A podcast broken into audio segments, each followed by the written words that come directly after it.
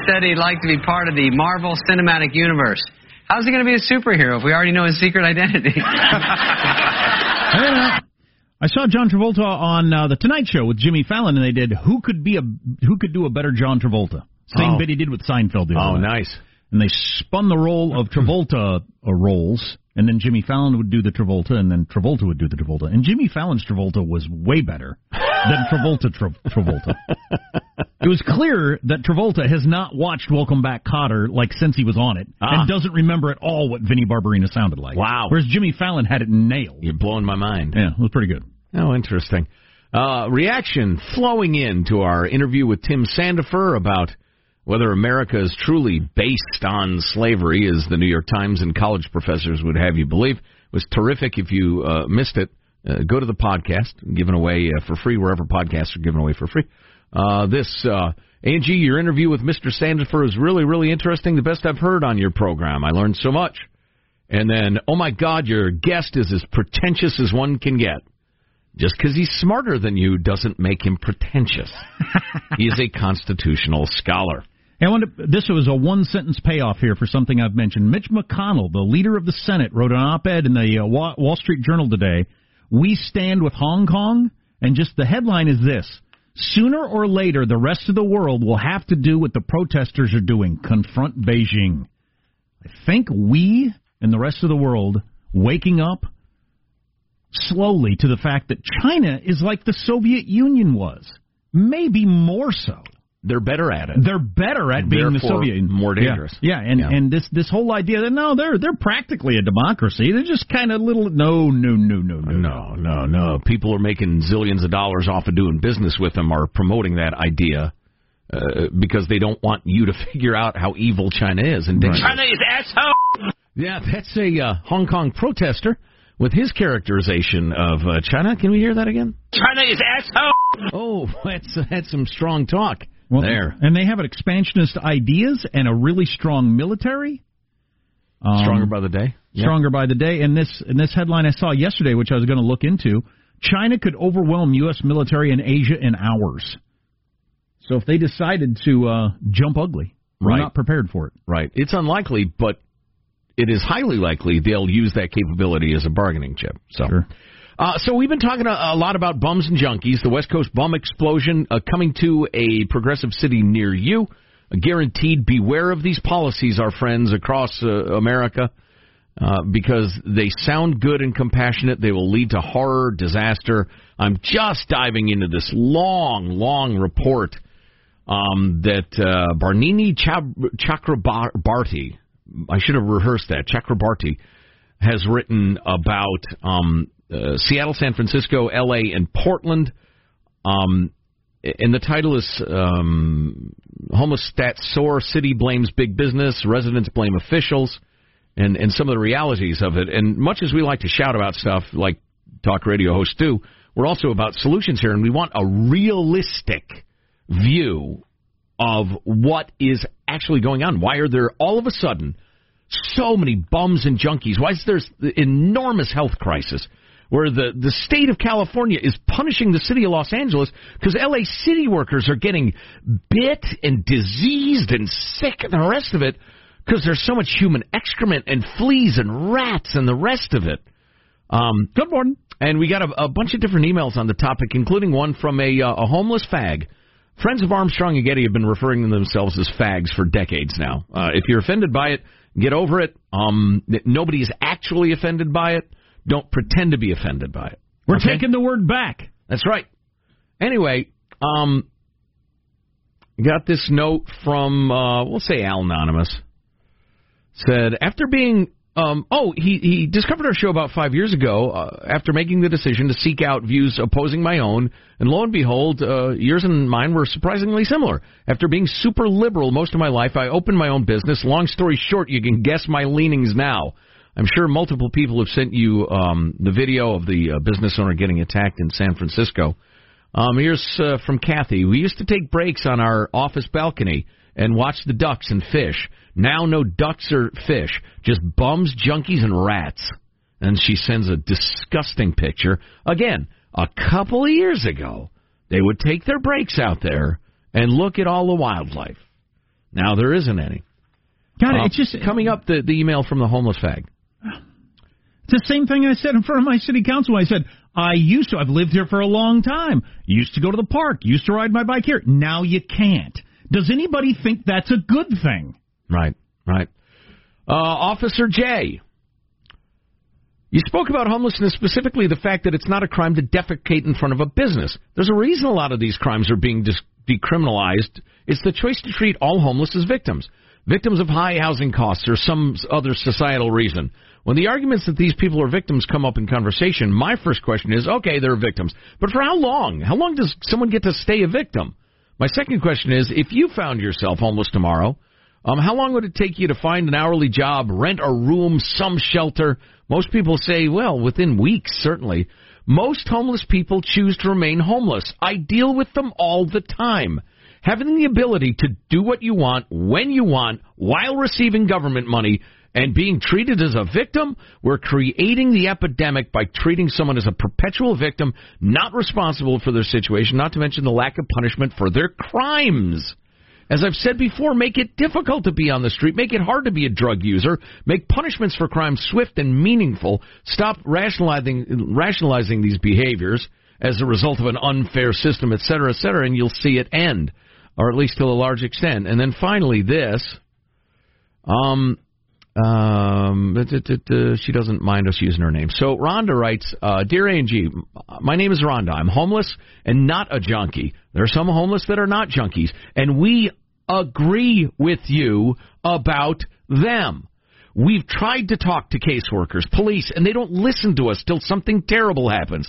Even then, all they do is talk to the person with, oh, poor baby, tone to it and let them go. Yes, this includes the police. We've seen them commit crimes, these junkies.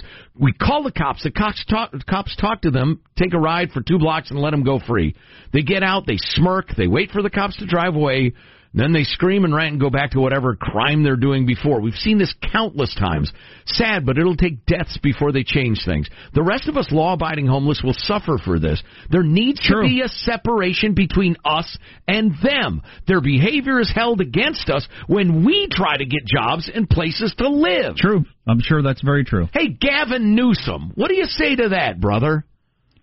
Two texts I wanted to read. The, the lunatic city council of San Francisco, Seattle, Sacramento. What do you say to that? That's a good one. We're talking about bums and junkies. We're not talking about Rhonda, who's trying, We got two texts on the subject of you, you know, being enablers as a society. which we are unquestionably. Um, it was never easy when I was using 15 years CNS. What is that? CNN. Clean and sober. Oh, gotcha. of Yeah, course, yeah. Thank, thank you very much, Well done, Michael. Michael. Oh. It was never easy when I was using, and when things got to the point of me being homeless, I got my S together and got sober. If camping on the street was an option, who knows how far down the rat hole I might have gone. Yeah, well, that's yeah. If you're at that tipping point, but I can camp in the park, and there's lots of us out here, and there's places Right. I can eat and, and and everything. Well, then yeah, maybe I won't. Well, and any of us who have indulged in excesses in our lives know you end up with a circle of friends doing the same things, and you reinforce each other and make each other believe, yeah, this is fine, this is an okay way to live, and that's what we're promoting. And one more. Junkie camps. I was addicted to meth for more than 13 years. Oof. Being arrested and being forced to sober up changed my life. Of course, I had to work on myself with programs and therapy, but I now own my own plumbing business for over 10 years. Oh, but getting arrested is what made the difference. Right. Well, another example of if you'd have just decided, well, you know, that's your choice to live and you can't help it. It's Trump's economy that's causing you to be this way. Probably would be dead by now. Right. Right. I, I thought the whole enabler thing was better known than it is in addiction. Yes, well, it is, uh, but there's so much driving this, as you were just discussing. The the the homeless industrial complex cannot be underestimated. Right. The amount of money that's flying around. Right. The Right. number of people whose jobs, who make their careers, th- this is how they make their house payment, is based on convincing you these are just people that just, you know, one bad, you're one bad break away from being this guy right here. Right. And uh, that's why you should give more money. Yeah, there's an amazing amount of money that's flowing through this, and people are grabbing their share, and it's government money, so nobody cares. Well, it's taxpayer money, obviously, but I don't think everybody's being that cynical, but a lot of people are. Oh yeah. Oh oh yeah. are some really good, well-meaning people in it, but listen, there are these unicornian notions that have taken hold that are utterly unrealistic. The only place they work is on a chalkboard in a college class. But these ideas have caught on, and they make you feel enlightened and compassionate, and all your progressive friends congratulate you on your enlightenment. They don't work for humanity, and they never ever will. Again, Compassion without order is is chaos and ugliness. Order without compassion is fascism and cruelty. You need both. Uh, interesting piece in the Wall Street Journal about student loan debt and how it's one of the greatest accounting frauds in the history of the country. Oh yeah. Also, Larry King getting divorced for the eighth time. We've got full team coverage on that uh, that tragedy. Coming up. Armstrong and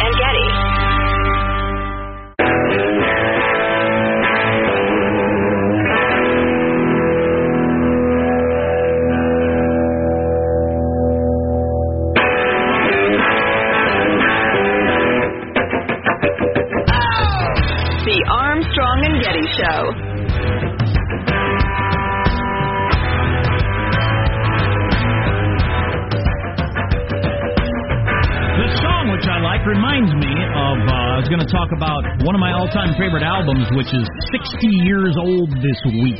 Whoa! And uh, one of my favorite 60s, the new 40s. One of my favorite 40s. life experiences. I'll talk about that later, maybe. Wow. Or maybe yeah. later this segment if I have time. Someday we ought to just do a music podcast. I'm actually going to, as part of trotting out the new Dead Flowers album at some point, that I think I'm ready to do, but that'd be fun, and people who are into it be into it. We wouldn't, you know, uh, hammer our talk radio audience with it. Uh, the great student loan scam from the Wall Street Journal editorial board. This is them. We need to forgive all student loans. I'm just going to read most of it because it's pretty damn good. Sure. Some some economists are predicting a recession in the next year, but the New York Federal Reserve's quarterly household debt survey last week showed few portents. What it did show is that more Americans are defaulting on their student loans and that government budget gnomes have vastly underestimated the, the future taxpayer charge. That's what I'm looking forward to, is when I get to pay for all those student loans that I had nothing to do with. Uh, I'm looking forward to using the term portent more often. Defaults have fallen for most forms of consumer debt as the economic expansion continues, which is good news. You hope that happens when the economy is good.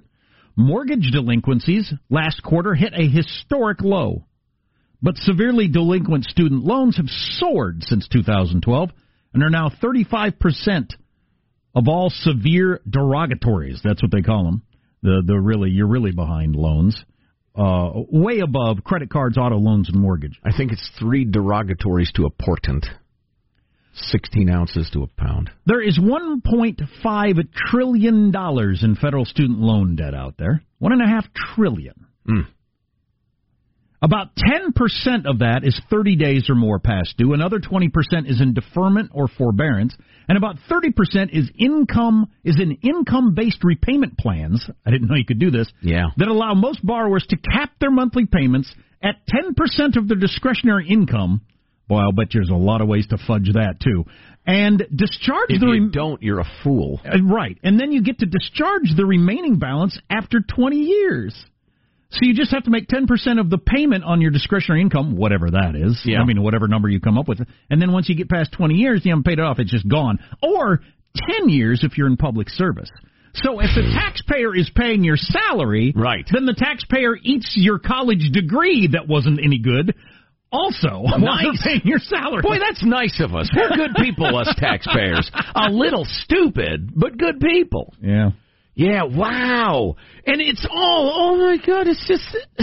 Well, I got more nobody on this. talking about it. It's such a scam. Yeah. Congress created these nifty plans in 2012 for new borrowers, but then the Obama administration expanded them retroactively to reduce defaults, buy off millennial voters, and disguise the cost of its student loan takeover. This may be the biggest accounting fraud in history, according to the Wall Street Journal. Now that's saying something. It is. Democrats in the 1990s created a public student loan option to compete with subsidized private lenders. Then in 2010, they nationalized the market to help pay for Obamacare. The CBO, the Congressional Budget Office, at the time forecast that eliminating private lenders would save taxpayers 15, 58 billion over 10 years. Oh, I see. They essentially opened up a loan business for profit, and that profit could be used to uh, to subsidize Obamacare. Now that's something a government should do. this estimate was pure fantasy, and now we're seeing how much. Why don't they sell surfboards or, or ice cream? the government student loan portfolio has since doubled, while severely delinquent loans have spiked despite a good economy. Many borrowers in income based repayment plans aren't repaying the principal. So their balances are growing as they accrue more interest. And by 2012, a majority of new borrowers had bigger balances after two years of making payments. Well, that's rough. And as usual, we return to the Armstrong and Getty question when knowledge has never been easier to distribute. Why is college more expensive than I, ever? I got to hit you with this because it's so good. Another non surprise from the Wall Street Journal says the government is spending more to administer student loans than they ever forecast, of course. In 2010, the government spent $800 million on administrative costs of the loans, and that will increase to $1.2 billion this year. Just to administer the loans, we're spending $1.2 billion a year.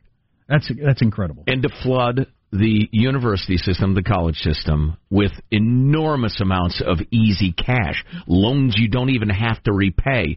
Now, if you never took Econ 101 in college or high school, or, you know, a good high school, um, that's too bad. When you flood a market with money, that causes rampant inflation. Sure. Why wouldn't you raise the cost of college? People are borrowing money like crazy. You don't have to pay it back. Half empty campuses full of. Uh, administrators mostly. The few professors don't teach as much as they used to. The kids don't go to class as much as they used to. They don't do as much work as they used to, according to everybody, and it's tripled in cost. That bailout's coming. Um, what's coming up in your news, Marshall? Major changes uh, the way migrant families are going to be handled at the U.S. Mexico border. China willing to make deal with U.S. and one high school. We want deal. And one high school moves to get students off their phones during classes. And Oh, hey, geez. Tim Sandefur's brilliant article that we talked to him about is now available at uh, ArmstrongandGetty.com. Go click on it; it's great. Armstrong and Getty.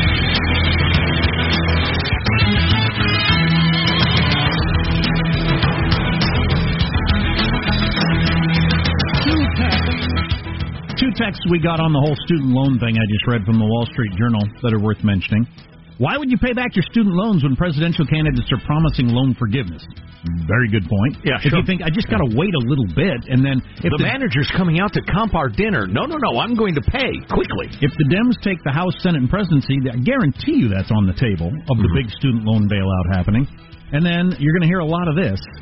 Um, this guy says, "So again, I'm the fool for paying cash for my daughter four years at Chico." Yeah, yeah. If you didn't take the loan and you paid cash, Yeah. you think, well, why should? I guess I should have taken the long-term loan. Right. Well, Now I'm paying my taxes to pay for everybody else's loan, and I paid for my own kids' school. So You know, fantastic. uh, reminds me of the great uh, Dave Mason classic rock song. Uh, in terms of taxpayers and college students and families and the rest of it, there ain't no good guys, there ain't no bad guys. Uh, it, all of the families have gotten scammed by the modern college and college loan scam. I feel bad for because they're constantly hammered with the idea that you have to have a college degree. College is skyrocketing in cost. It's been flooded with the government money, as we were saying.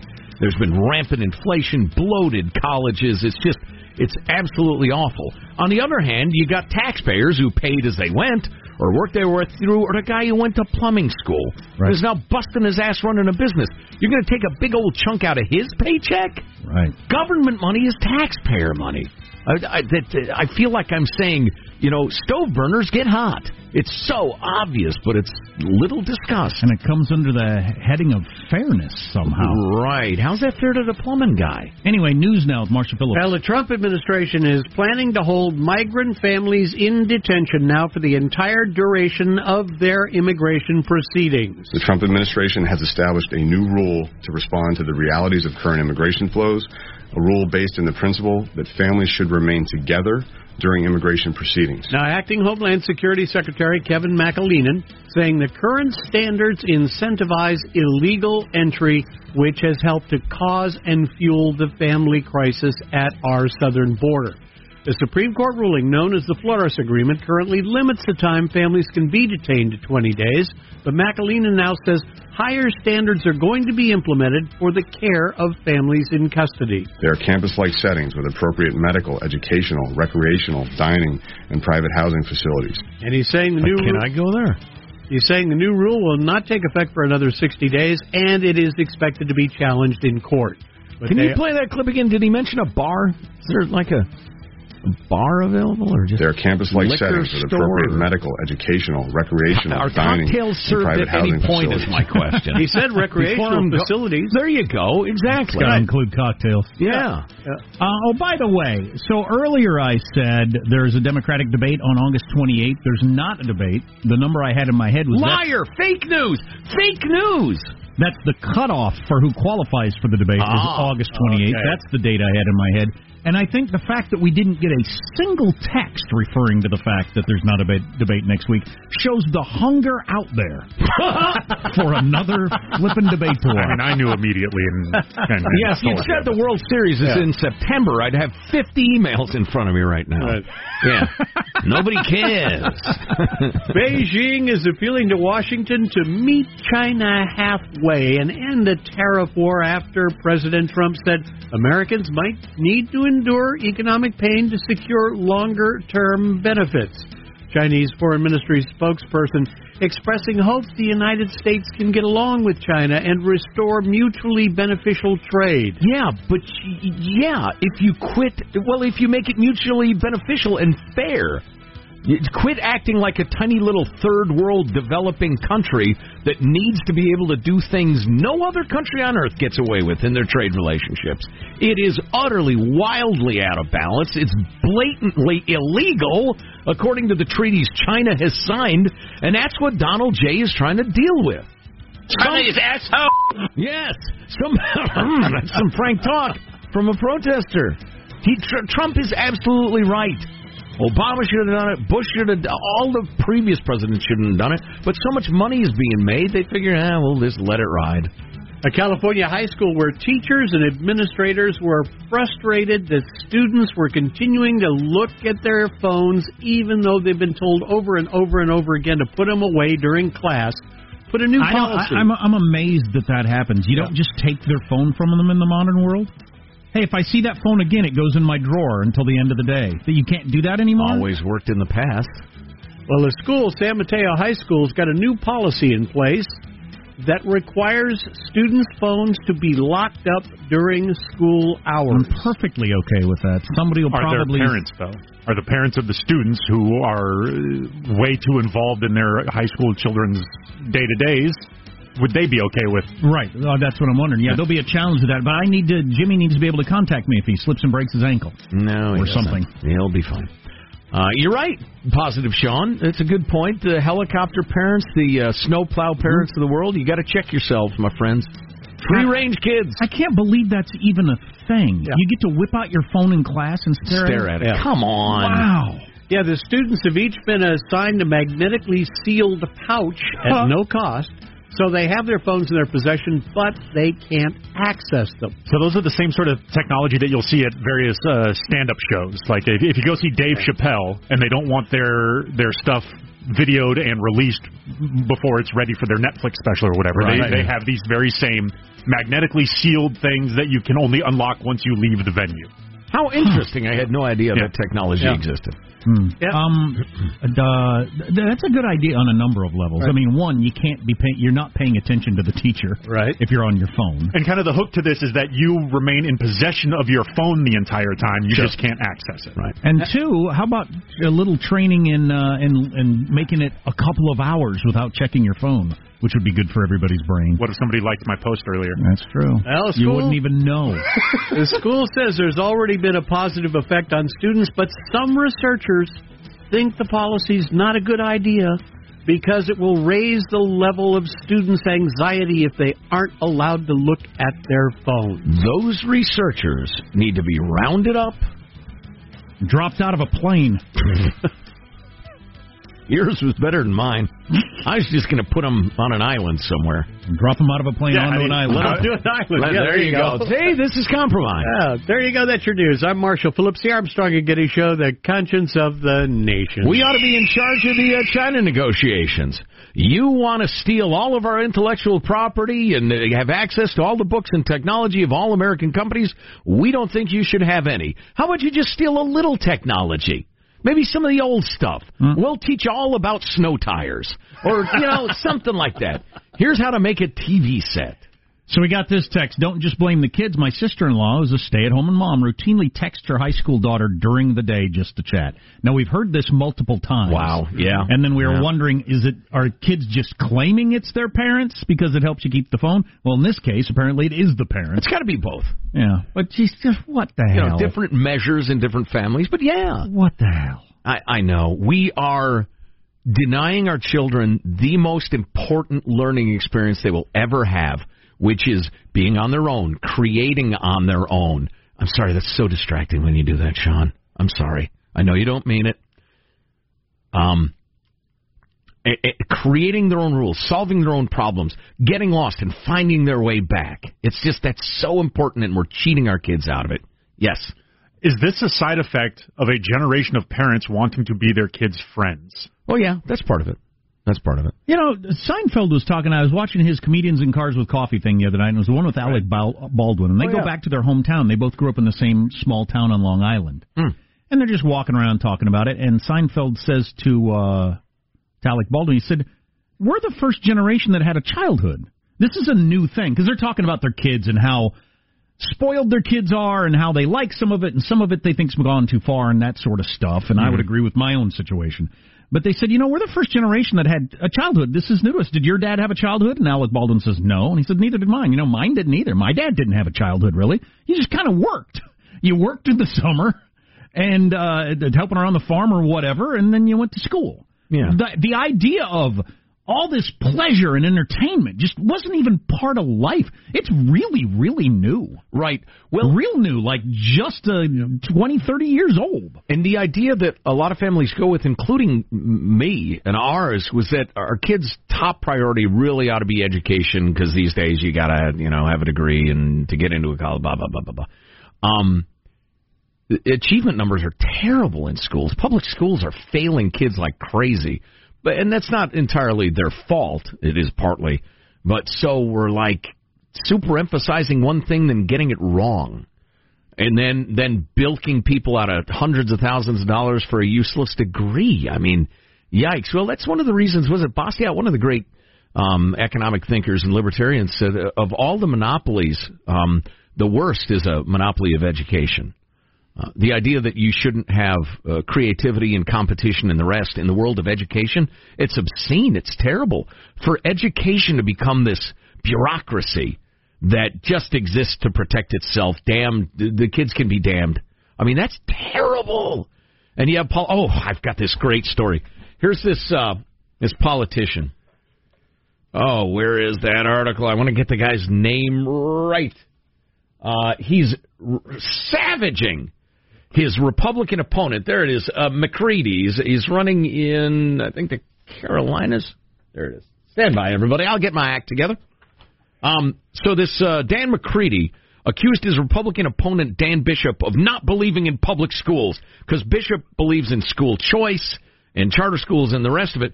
Turns out McCready sends his kids to an eighteen thousand dollar a year private school as he preaches that we cannot give parents the choice to send their kids to better schools. That's interesting. Yeah.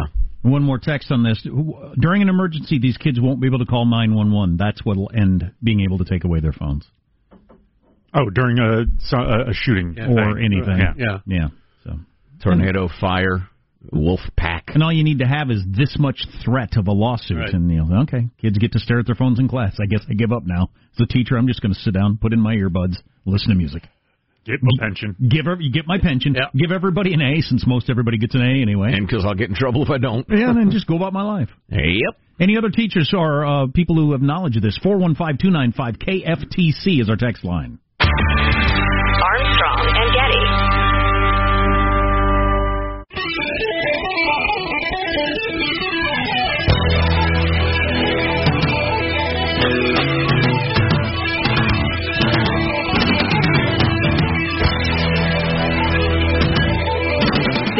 Armstrong and Getty Show.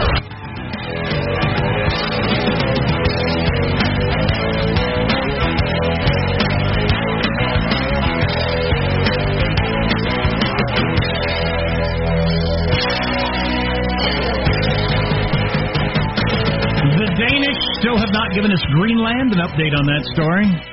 Hopefully, we will take it by the end of the day. And restore what is rightfully ours. Absolutely. Greenland.